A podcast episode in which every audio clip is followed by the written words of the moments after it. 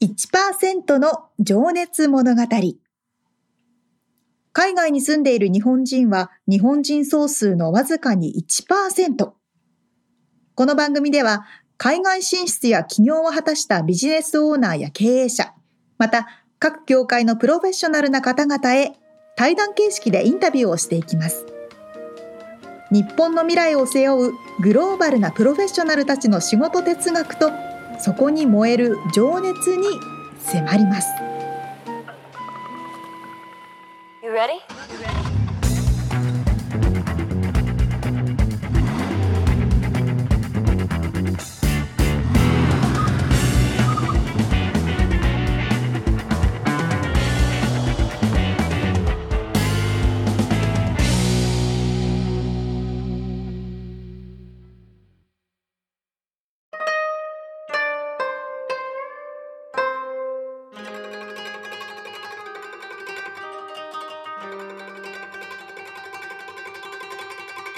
明けましておめでとうございます。明けましておめでとうございます。2024年になりましたね。あだね。まだこれ。早いものですね。早いもので、皆さんどんなお正月をお過ごしになりましたでしょうか？はい。そうですね。まあこれね収録してるのがねまだ12月なんですけどね2023年の、うんうん、そうなんです。まだ年明ける前なんで。こう昔のテレビ番組のタレントさんとかってさよくこう、うん。うん明けましておめでとうって年明け前に撮ってたこんな感じで撮ってたんだなって。確かに。ね。難しいよね。あのお着物着てね。そうだよね。そうそうそうそうでね正月はみんなハワイにいるみたいなイメージだったけど昔のタレントは。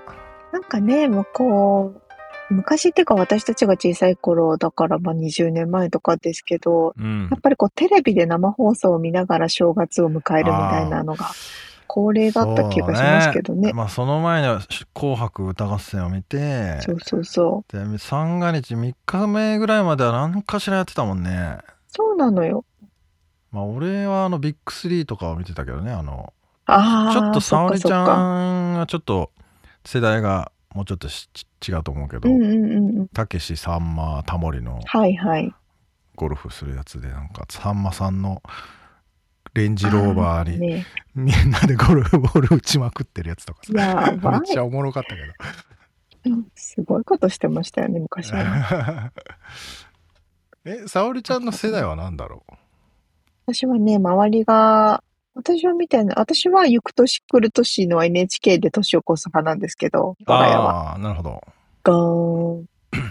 年が明けましたみたいな。ああ、あの、除夜の鐘とともにね。そうそうそう。ただ、周りはジャニーズのカウントダウンで年越しをする人が多くて、へえ。生放送してたから、でも今年はそれがもうなくなっちゃって、テレビでも生放送しないんですって。あ、そっか。時代は変わったなって感じですね。ね皆さんどうやって正月を過ごしてまあでも昔ほどね同じものみんな見ないでさあなんか自分の好きな人の YouTube のカウントダウンとか見ちゃうんだろうね。そうそうそうそう。うん、いろいろ変化ありましたけども。何の話をしようと思ってたんでしたっけ？あのね、ジャパンポッドキャストアワード、今年もやるんですよって話。そうですね。えー、ジャパンポッドキャストアワード。あのー、ちょっとね、毎年これ話していると思うんですけど、えー、何だったっけな、えー、っと、ここだけ投票、リスナー投票？そうですね。えー、今絶対に聞くべきポッドキャストを見つけようというコンセプトでやってるこのアワードでそのいろいろ部門があるんだけどもその中にリスうん、リスナー投票っていうのがありまして、はいはい。はい。それの投票が1月31日までの期限になってるんで、応募締め切りが。はい。ぜひ、この番組をね、聞いてくれてるあなた、清き一票を。よろしくお願いいたします。お願いします。はい。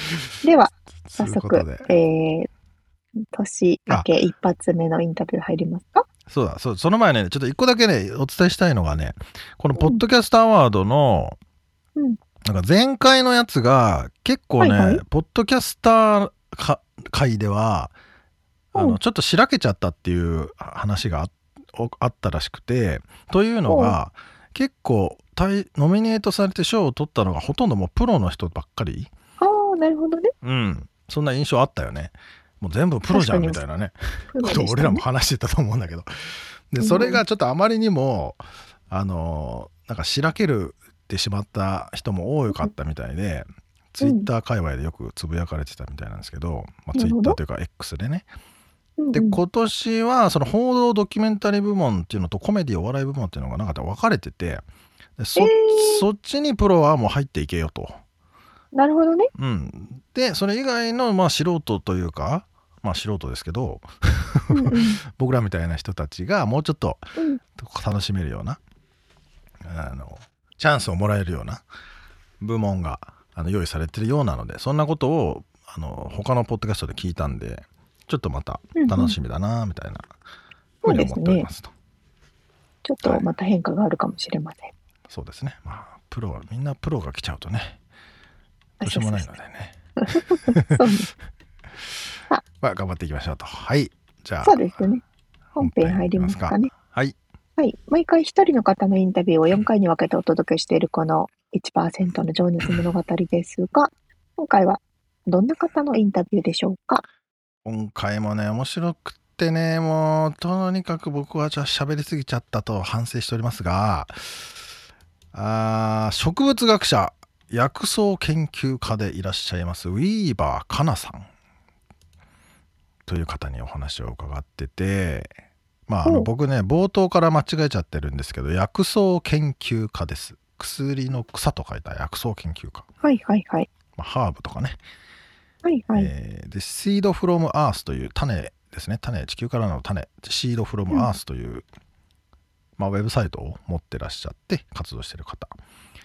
で、はい、えー、まあ、本編を聞いてもらった方が分かりやすいかなと思いますので。はい、はい、では聞いていただきましょうはい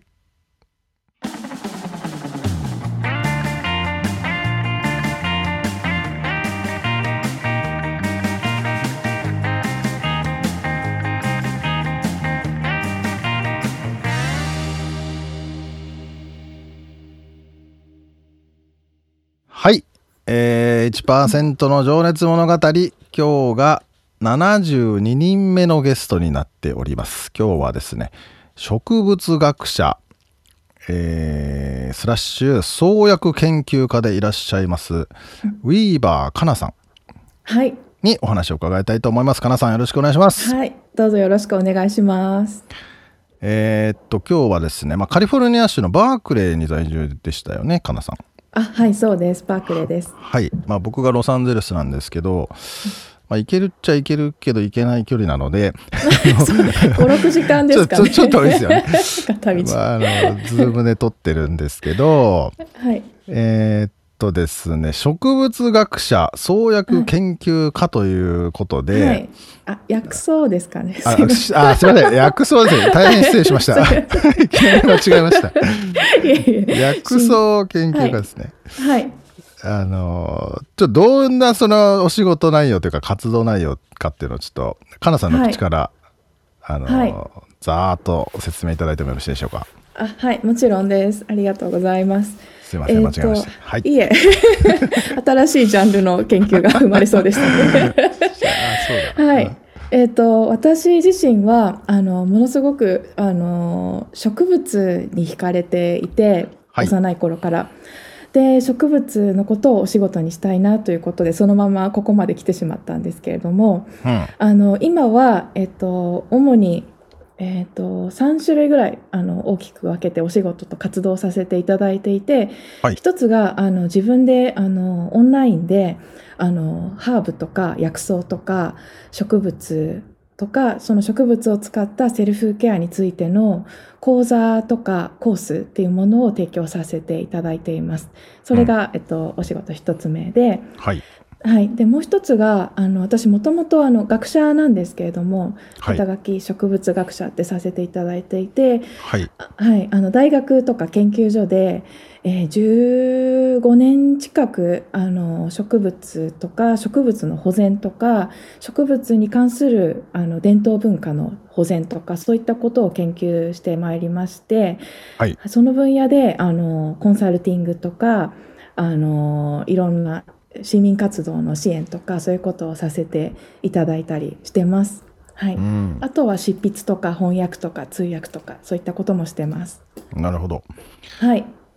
じゃあもうちょっと具体的にいくと1個目のオンラインでの講座っていうのは、うん、はい、その植物だったり、はいえっと、それ一般の方に向けて、うんうんそのレクチャーをされるってことどういったな例えばどういった内容になるんですかね、うん、ああの立ち上げたばっかりで。あ のこまごまとはやっていたんですけど最近本格的に立ち上げたばっかりで、はいうん、えっと、今やってるのが毎月1回、えっと、植物をテーマにしてちょっと講座というか、ハーブ一つ毎月一つの植物かハーブを取り上げてそれについての、えっと背景とか歴史とか使い方とか、えっと、どういうふうな効能があるのかっていう講座プラス、えっと、瞑想ボディーワークとか瞑想っていうのを合わせた植物をテーマにしたセルフケアとかボディーワークっていうのを月に1回やってまして、はい、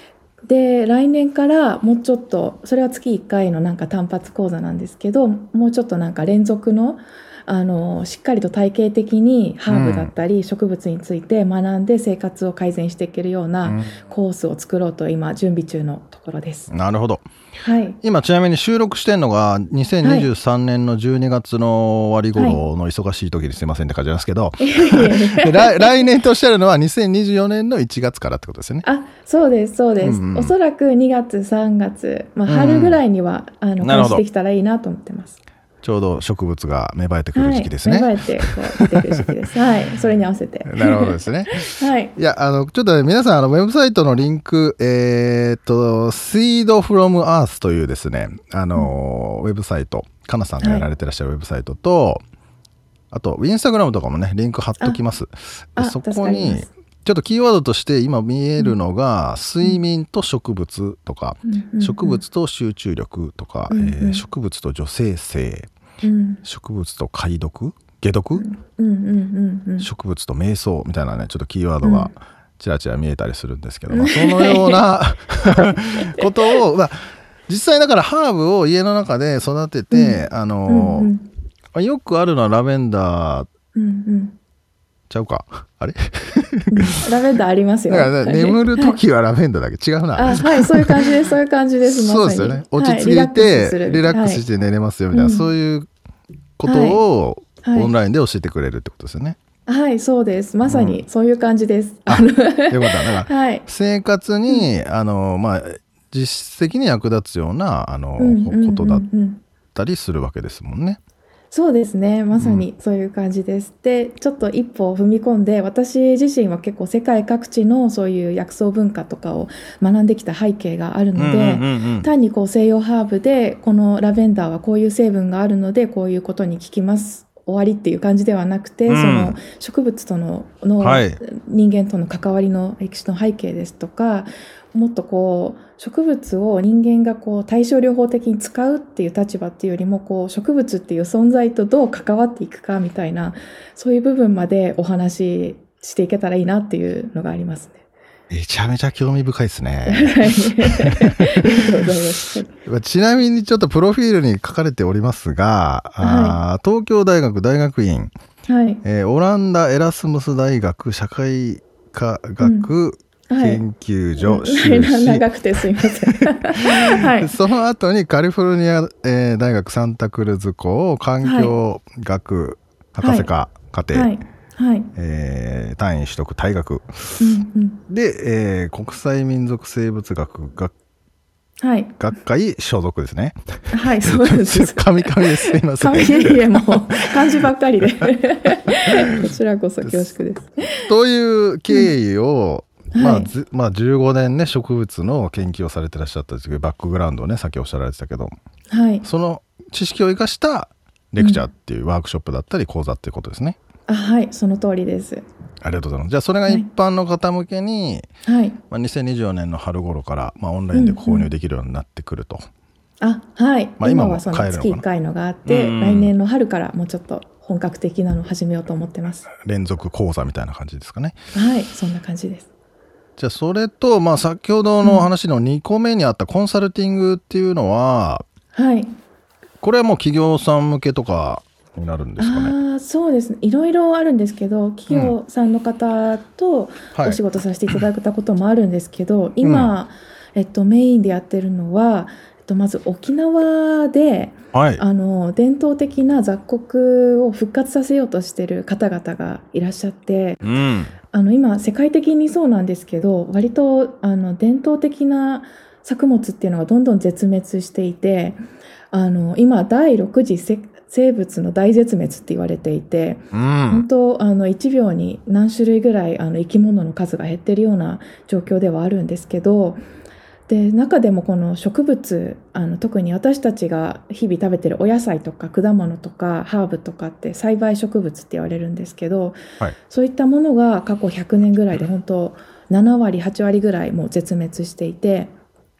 でそうなんですよ。で、あの、本当日本とか私たちが住んでるアメリカもその例外ではなくて、あの、その私が活動、手伝わせていただいている沖縄でも、その伝統的にその雑穀っていうものが食べられてきたんですね。あの、アワとか、ヒエとか、タカキビとか、そういったものが栽培されてきたんですけど、今本当にほとんどがあのサトウキビになっていて、うん、あの、伝統的な作物を栽培されている方が、本当島で、最後の1人か2人っていう状況になっていて離島とかに行きますと、うん、でそういった方々も割ともうあのご高齢だったりして708090代の方々が多くてでそういった方々がその栽培をやめてしまうとその作物も途絶えてしまうし作物を育て方の知識も途絶えてしまうしでその作物が割と地域の文化にすっごく深く根ざしてるんですね。なんかお祭りとか、うん、あの儀式とかが定期的にまだ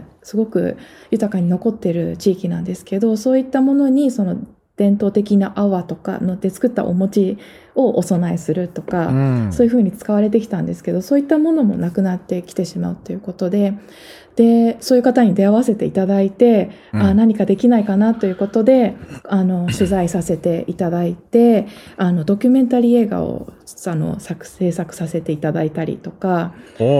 はい、あとその農家の方々をあの経済的に支援するようなあの仕組みを今ちょっと仲間と一緒に作ったりしているところです。あ いろいろバーッと喋っちゃって。いやいやいや。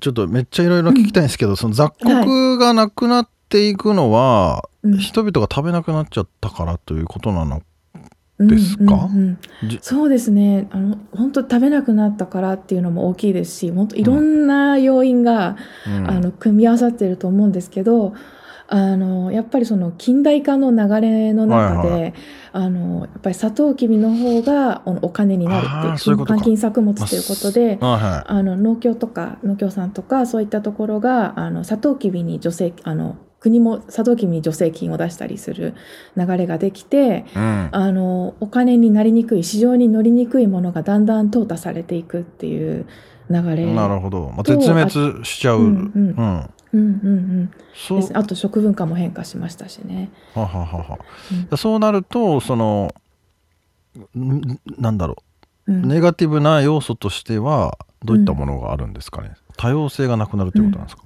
そうですね。まず多様性がなくなるんですよ。で多様性がなくなるっていうとちょっとすごい抽象的、はい、だからどうなのって感じが。だからどうなんですか？って思うんですけどやっぱりこの、はい、地球上の生命ってすごいあの巧妙にできていて、はい、あのいろんなものが存在してるからこそバランスが成り立ってるっていう部分があるんですよね。例えばあのすごい極端な例を言うとアイルランドで一時期大飢饉が起きたことがあるんですけど何十年も前に、はい、その時っていうのはじゃがいもしか育ててなかったんですね。その飢饉が起きた地域で。でもそのじゃがいもが偶然全然できなかった年っていうのがあって、はい、でその時にも人々が食べるものがなくて飢饉で多くの方が亡くなったっていうことがあってで一つのものしか作ってないとこう外からの何かあの変変化が起きた時に、その変化に対応しきれないっていうのがあって、その時にもしちょっとだけでもなんか違う作物を作ってたらそれを食べれたかもしれないとか、うんうん、それやっぱあのそれはちょっと極端な例ですけどでも人間とかもこう村があって全員がお医者さんだったら、誰も何あの食べ物作ったりしないじゃないですか。なんかこうみんないろんな人がいるからこう、はい、いろんな状況にも対応できるというか、はい、はい、そういうのが自然界でも、はい、強さ。になるってことですよね。そうですね、うん、レジリエンスとか言いますけど、英語だと、はい、そういうのがなくなりますね。なるほどね。だからまあこれ作っといた方が金になるぞっていうことでそればっかりそればっかりになってくると、うん、その強さがなくなってしまって、うん。うん、いざ何か起きた時に全滅しちゃうリスクがあるよっていうこともあるし、まあ、他にもなんかいろいろありそうな気もしますね。あいろいろありますね。それこそその文化の中にはすごい大切なメッセージもいっぱい詰まってると思いますし、それをあの手軽に絶やしちゃいけないなって思うものはありますね。そのお金を稼ぐのも本当大事だった時期があったと思うんですよ。で、誰かが悪いっていうわけではないと思うんですね。その、サトウキビを育てなきゃいけなかった時期もあると思うんですけど、でもだからといってこの大切にこの何千年も継いできたものをこの今の瞬間に絶やしていいかっていうとそういうわけじゃないなという気がしてるんですよね。まあ興味深い、うん。はい、えちなみにその第6次はい。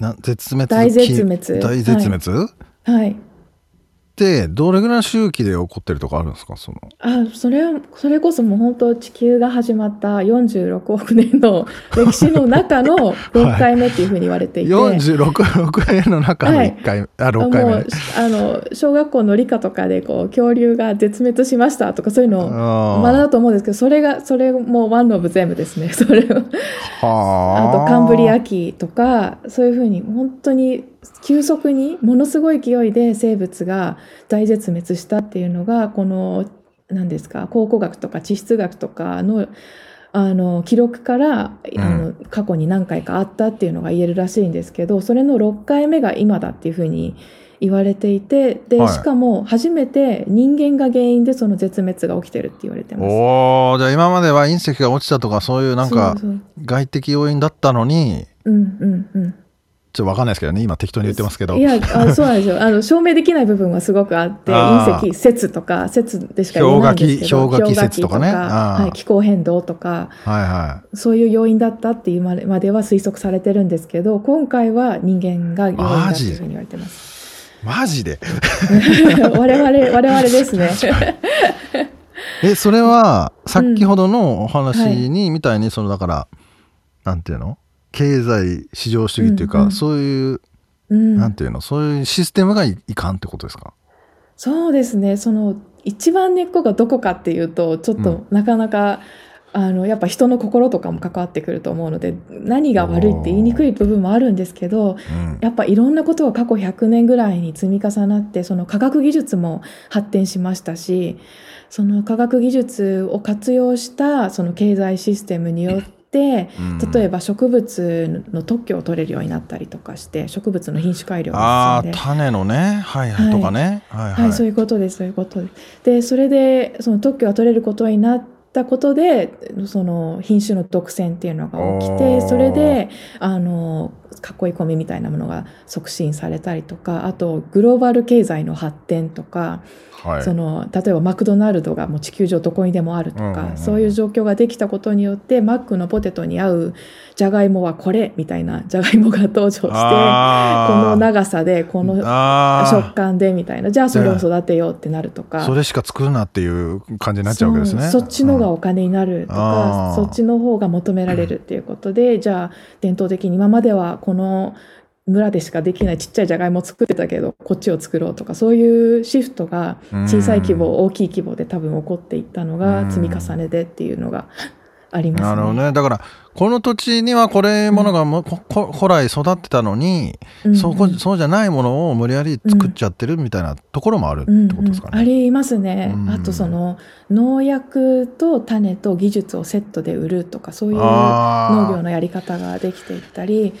で農薬がどこから来るかっていうと第二次世界大戦で使っていた窒素が大量に余生物兵器として使われあの兵器として使われていた窒素っていう原料が大量に余ってで第二次世界大戦が終わってしまった後でその窒素をどうするかっていうことで農薬に使われたりとか。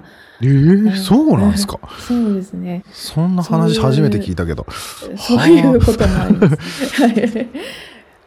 え？あのそれはでも実際に、はい、農薬としての機能を果たすそうですね。あの植物って育つのに窒素が必要なんですけど、はいはいはい、窒素があるとこう大きく早く育ったりするんですけど、はい、ただその農薬でしか使えない種とセットで売るとかあまあそういうそういうやり方あの方針やる が割と広まってしまってなるほどね。まあだからお金儲けのためにということですよねそれはそうですね。利率が高いんですね、うん、それだと。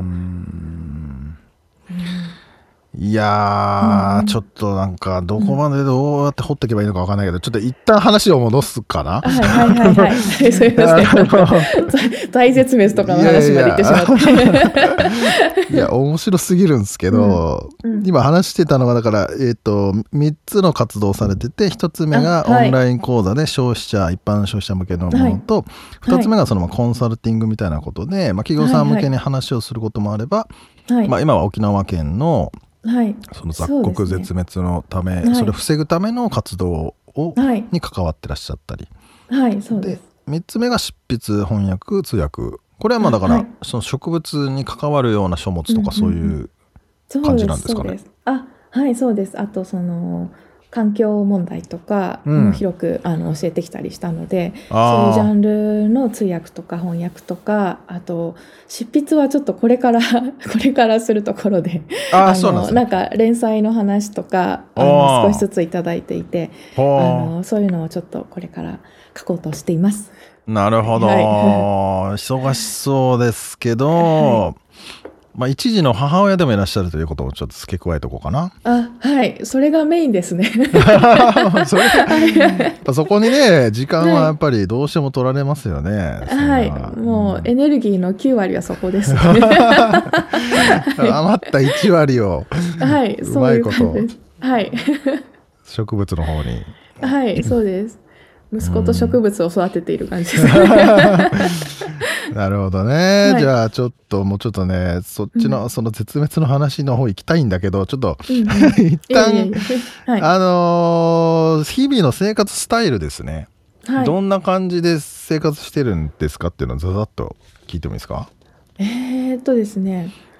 まあ子育てが中,、中心ってことですけど、うん、まあ子供と追いかけっこして一日が終わることもしばしばあるんですけれども、うんそうですね。でも、あの、割と空いた時間はこういうそのコースの構築とか、そのお仕事とか、執筆とか、あと、さっきのに一つだけ付け加えると、あの、種の図書館を広めるっていう活動もしていて。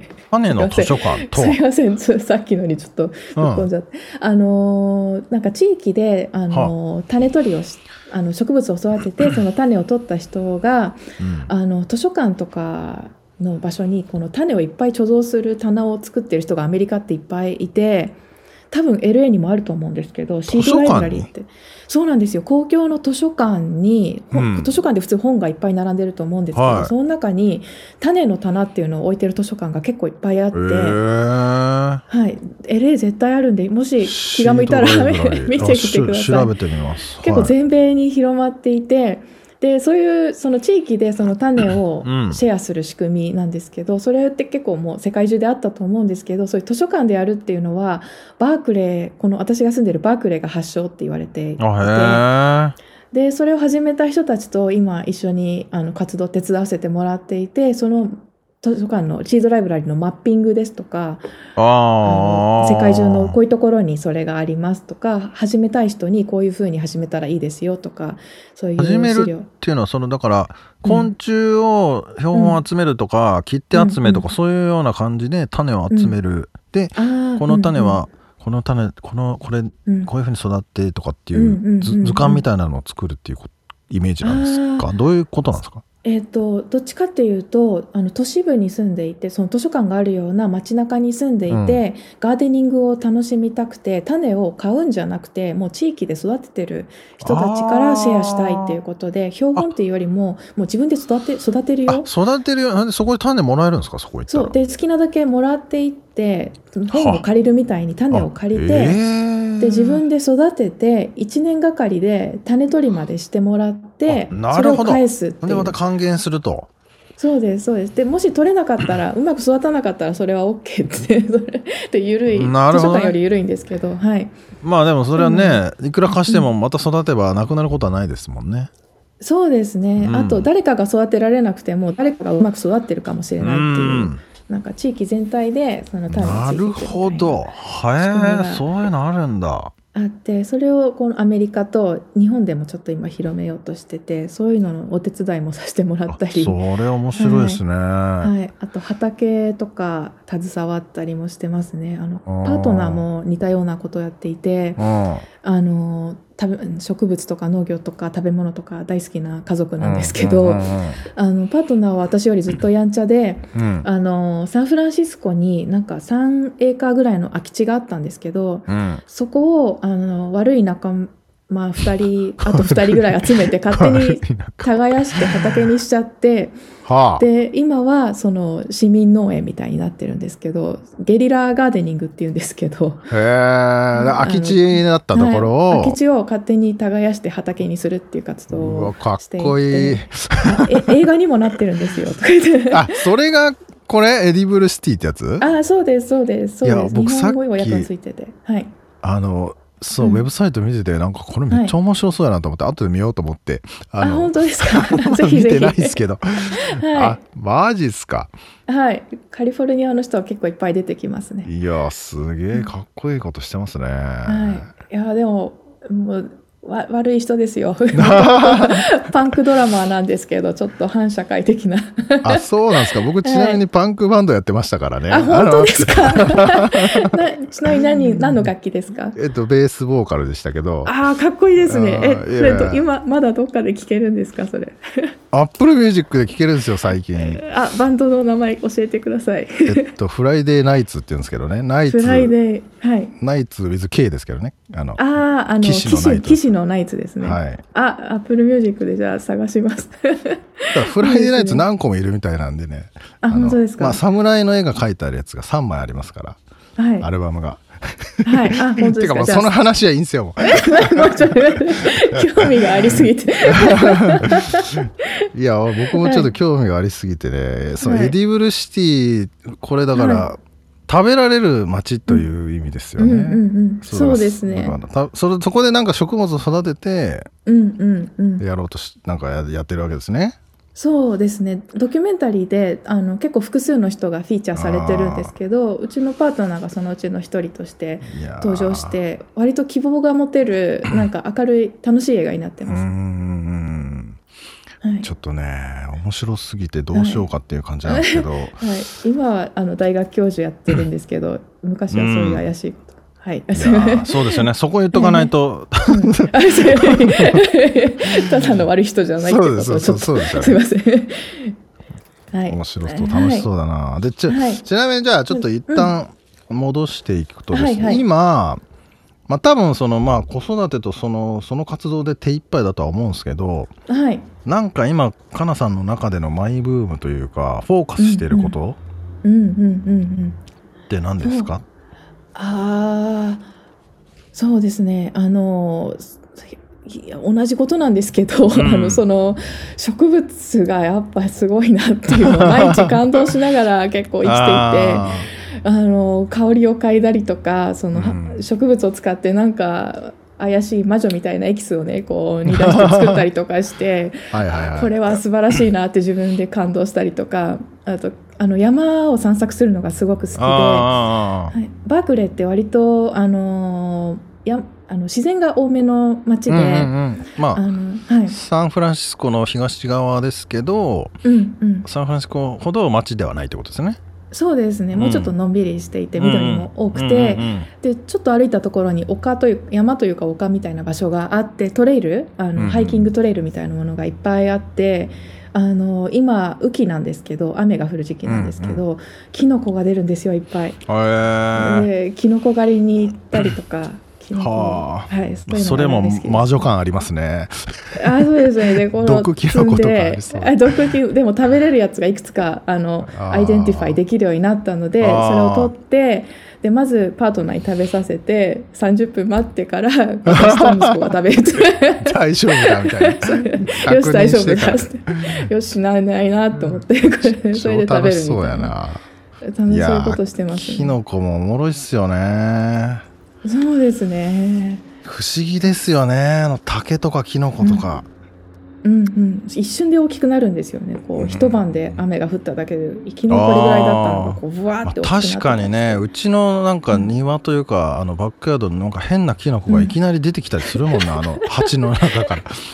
またこいつ来たな。いね、いや、怪しすぎるんですよ。真っ黄色のやつとかね。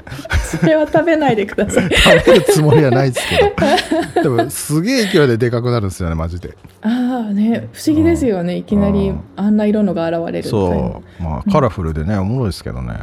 そうですね。可愛いだんだん愛着が湧いてきますね。なんか可愛くて。そうか、まあ、インスタにもね、うんあの薬草魔女って書いてあったからな。あそれそれなんか分かりやすいかなと思って、うん、雰囲気が、まあ、怪しげですけど楽しそうだな。あはい。ちょっと全然時間がね全然足りないんですけど、はい、ちょっと一応じゃあもうあでも最後にどうやって情報収集してるかだけ聞いていいですか？情報収集？はい。えっと触れてるメディア？みたいな。あ触れてるメディアえっ本を読むのが大好きなので結構いっぱい本を読んでますね。海外の本の方が多いかもしれない。英語で読まれるわけですか？英語で読む方が多いかもしれないです、あとは学者だった頃は論文をもう浴びるように一日何十本って読んでいたのとただ最近なんか老化 目が弱くなってきてああわかります。もうバーッと言われ わかります。わかります。目が疲れやすくて。老眼ね、うん、なので前ほどは読んでないんですけど、はい、あとはあの好きだなって思うそのハーバリストの方とか植物学者の方のそうですねなんかウェブサイトとか YouTube とか Instagram みたいなものもよく見てます。ハーバリストっつうんですね。あそうですね。その薬草をやってる人たちなるほど。はい。ありがとうございます。ちょっとじゃあちょっとね、はい、あの時間があれなんで今から過去の話をね、はい、掘り下げて、はい、こんなおもろいかなさんが、どうやって育ってきたのか。なんかハンドル上げないでもらえますか？暴いて暴いていきたいと思います。はい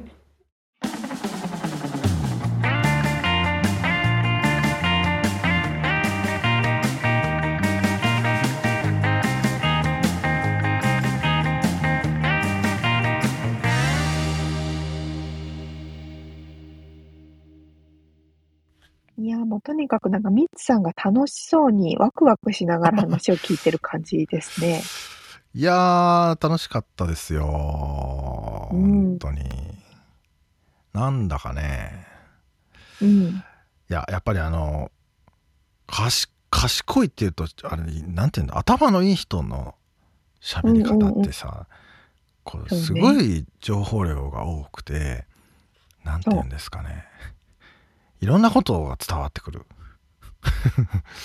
なもって分かりやすい。分かりやすいそうそうそう。うん、そうなんですよ。で実はね僕あのこのちょっと1回目のエピソードで話してたあのドキュメンタリー映画「エディブルシティ」というやつはいはいはいこのインタビューの後に見て、うん、まあね50分ぐらいのまあ短編というかまあショートムービーと言っていいと思うんですけどはいはいはい。おもろかったっす。あのなんかみんなかっこよくて出てくる人が、まあ、かっこいいっていうのはちょっとなんかなんアーティスティックな感じがしてですね。へ絵もいいなと思ったし、まあ、言ってることも、うん、あのー、なんかアニメでなんか説明してくれたりね、うん、そのまあそのなんだろう話にも出てたけど同じ作物ばっかり作ってて、うん、あの生物が、うんうん、あの多様性がなくなっちゃうみたいな話だったりとか、はい、あと食良い食は犯罪をも減らすんだみたいな話とかね。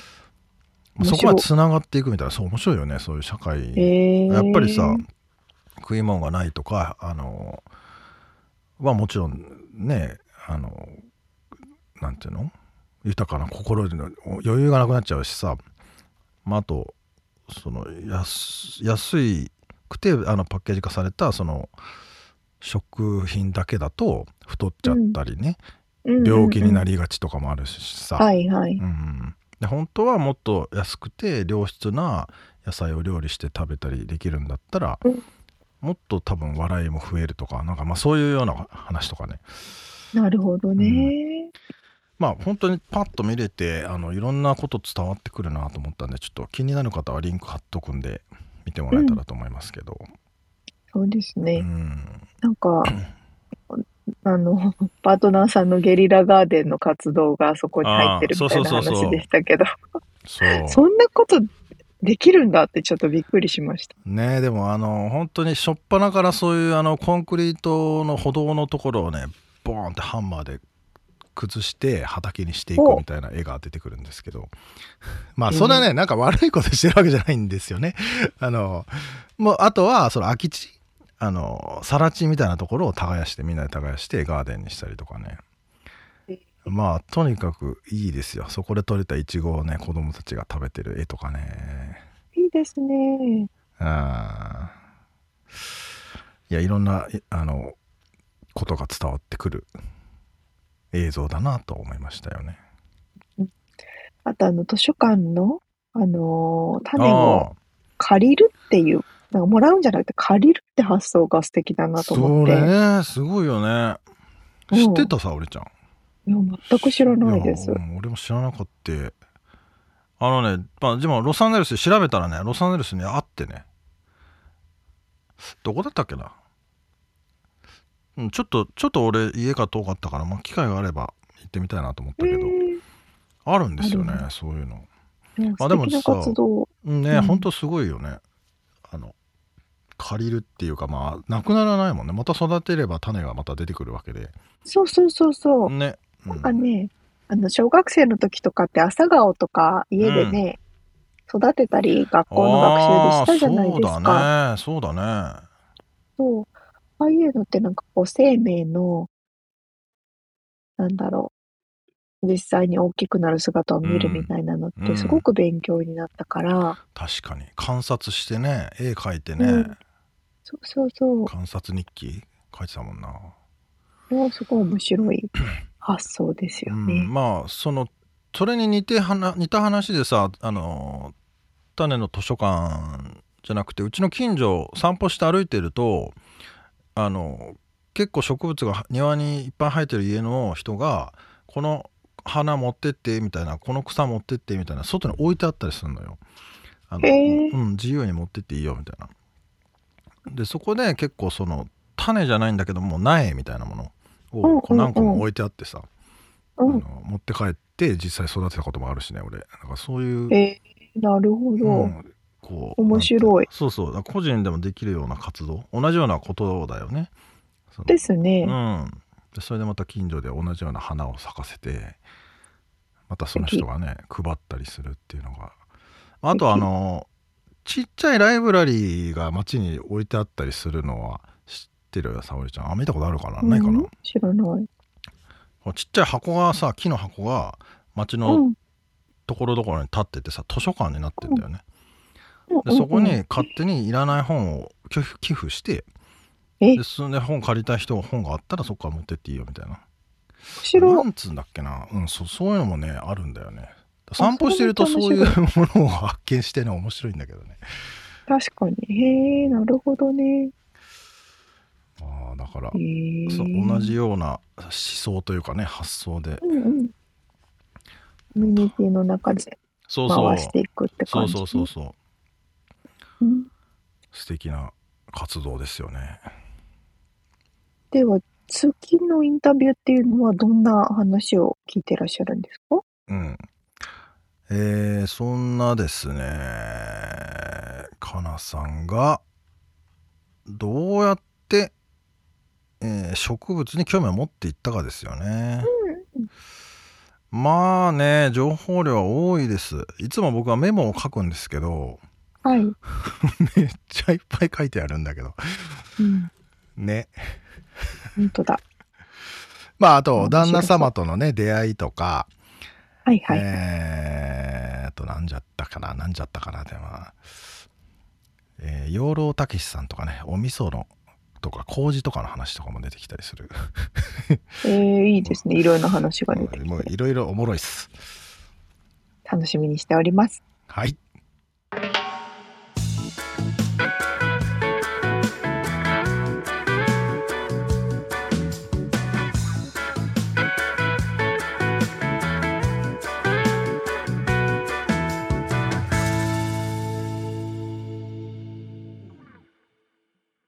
リアルアメリカ情報。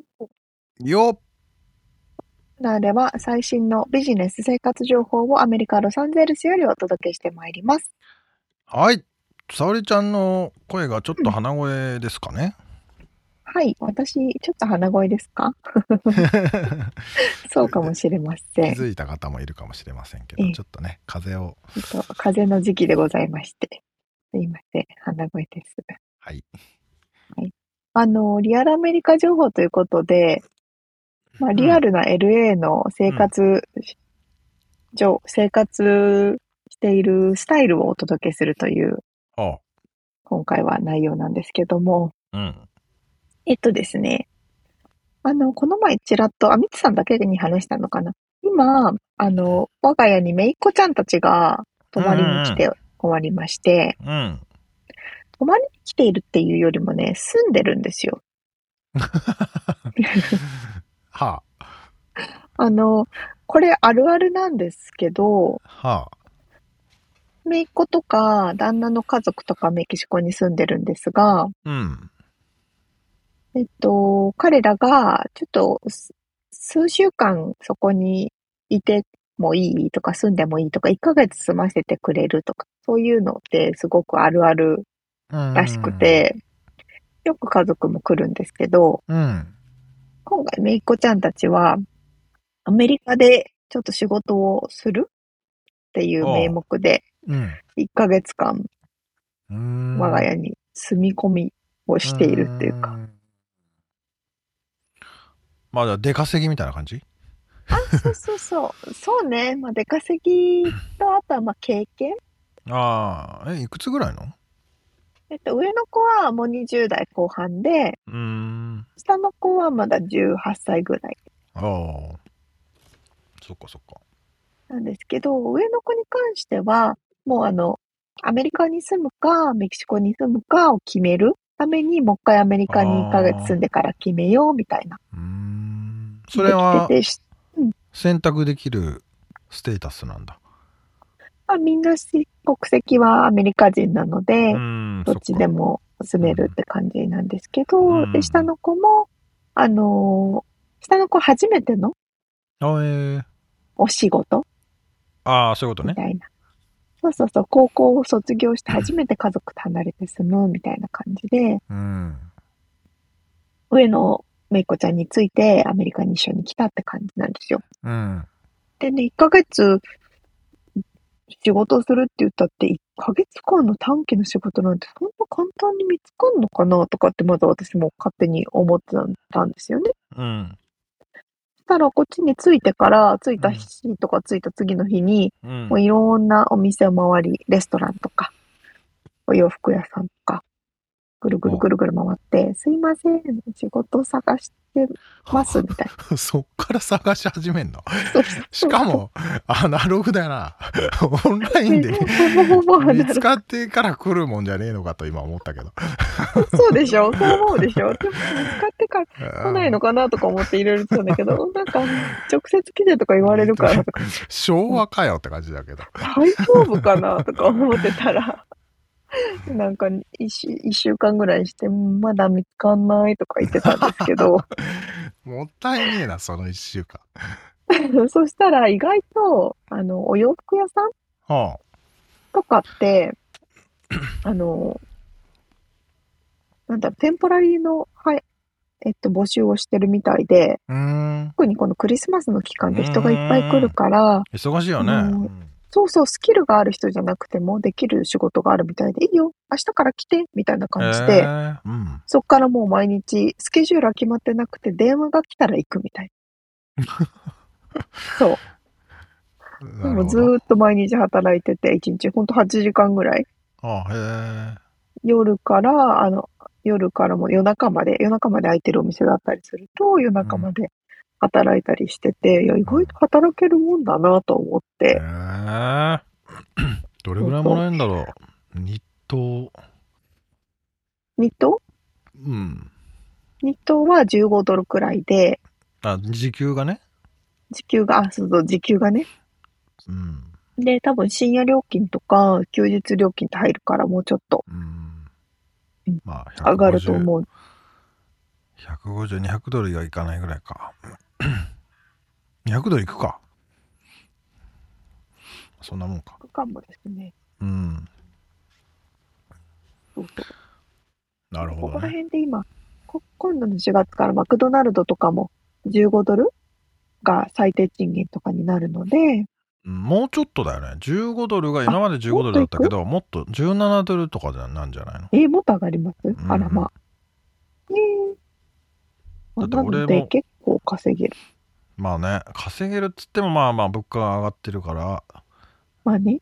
でもあるけど、まあ日本はでも物価上がってるのに給料上がってないっていうのはあるかもしれないけどね。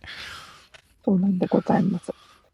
まあそんなような感じで、めいこちゃんたちも普通に仕事ができているし、意外とそういうふうな昭和的な、あの、仕事の探し方でも、まあ、意外とアメリカって普通に探せるんだっていう新しい発見。まあ、確かにな。パソコンとか持ってねえのかな？あ、でも、スマホは持ってるよね、さすがに。もちろんもちろん。あ、そう。でもなんか意外と、ああいうリテールのところって、うん、ハイアリングって書いてあったりして、そこのマネージャーが権限持ってたりするから、そうそうそう。意外とそんなことがあったまあでも何が、そういうことがやり、興味があるってこと？ファッションとかに。いや、多分働ければ何でもよかったんだと思うんですよね。働く経験。まあちょっとお金も欲しいし、みたいな。結構やってる学生の子たちはいて、そのホリデーシーズンとか、あの、夏休みとか冬休みだけ働きますって、結構いるので。うん。そうだよね。まあ、え、でもその彼女たちはスペイン語しか話せない感じなのか？まあ、もしくは少なくとも。話せる。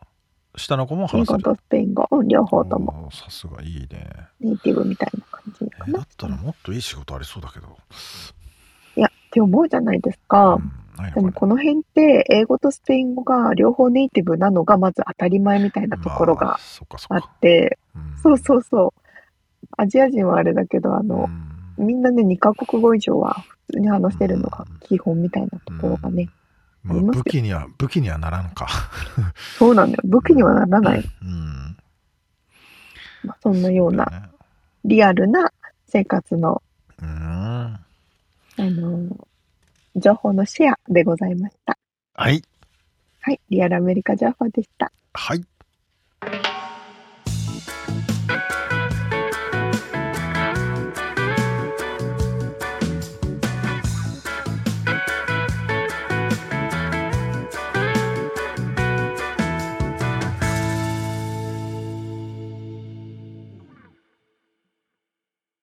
めのコーナーです。質問はい質問えー、まあ、一応聞いとこうかなっていうやつなんですけど、はい、まあ、今収録しているのはね年末なんですけどもね年末年始にやろうと思ってること、はい、なんかあったりしますかっていう質問をね季節的なものを投げておこうかなと。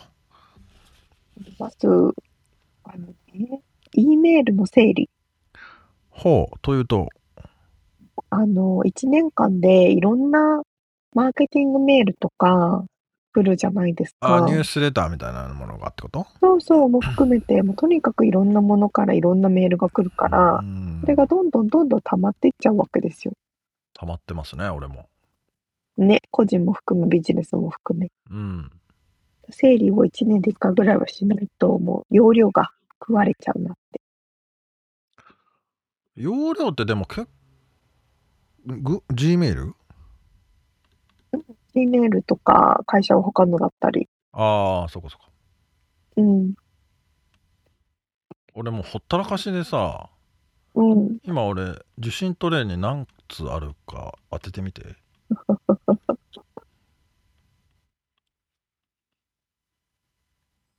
開けてないのがある。え、開けてないのも、開けてないのも、が、そうだね。ええー。けいや何何つあると思いますか？あ質問？はい質問です。えー、20通ぐらい。いや違う違う違う。いやいやずっと溜まって放置してるんですよっていう話の流れなんです。開けてないやつですよね。うん。あでも個人の方なんですね。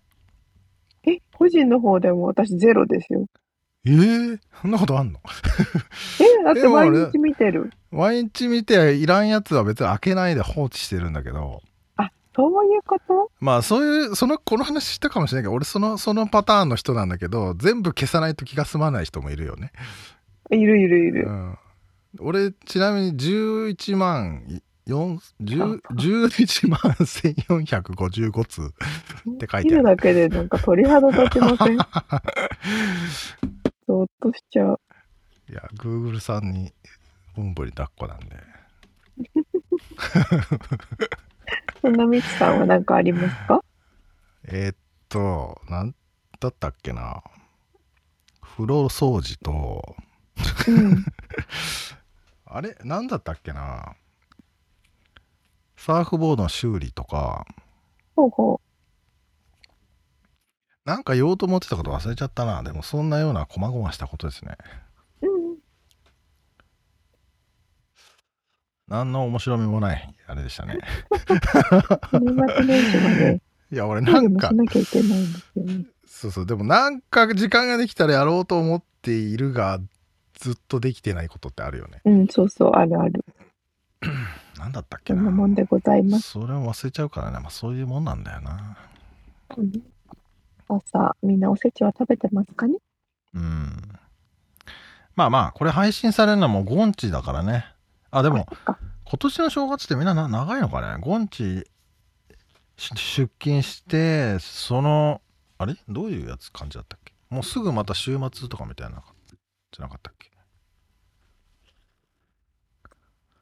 ?1、2、3休んで4、5出て、また土曜日が来るみたいな感じだよね、きっと。うんうんまあ、つうことは8日ぐらいまではみんな多分ぼーっとしてんだろうな。あ、そんなこんなで。はい、すいません、だらだらと。ますかね。うん、はい。今日お届けしました、えー、インタビューとリアルアメリカ情報のインフォメーションはブログに掲載しております。podcast.086.com podcast.086.com または1%の情熱物語で検索してみてください。はい。えー、今ちょっと沙織ちゃんの顔に見とれていて 喋ることを忘れていたんですけど私の鼻水が出る この顔に、えー、1%の情熱物語は日本を飛び出し世界で挑戦していく人を応援しますご家族、友達、同僚などへのご紹介、ご自身の SNS やブログなどでの番組紹介など大歓迎です。えー、番組がちょっとでも面白いと思っていただけたらぜひフォローをお願いします。お便り、レビューもお待ちしてます。番組サポーターパトロンさんからのご支援も引き続きお願いします。詳細はウェブサイトを見てね。ということで今週も聞いてくださってありがとうございました。ありがとうございます。また来週お会いしましょう。2024年もよろしくね